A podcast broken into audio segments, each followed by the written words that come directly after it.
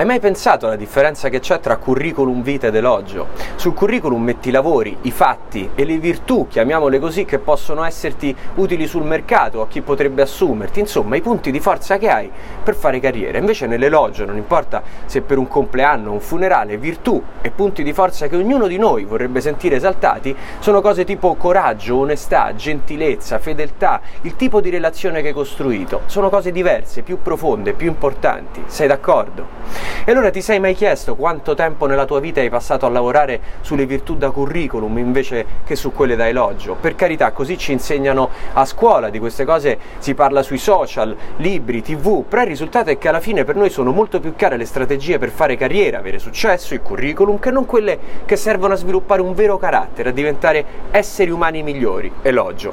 E questo è il masochismo del nostro mondo in un minuto.